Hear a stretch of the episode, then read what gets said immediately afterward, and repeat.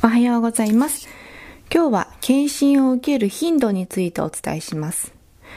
健康診断は全身を調べるのは1年に1回。特に健康に気をつけている方も半年に1回という頻度が一般的です。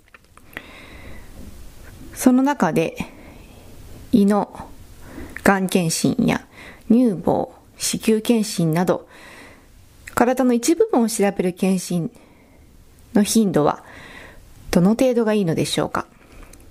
胃がん検診で言えば国は40歳代の方40歳代を超える以上の方はですね1年に1回の検診をお勧めしています。乳房や子宮は2年に1回ですね。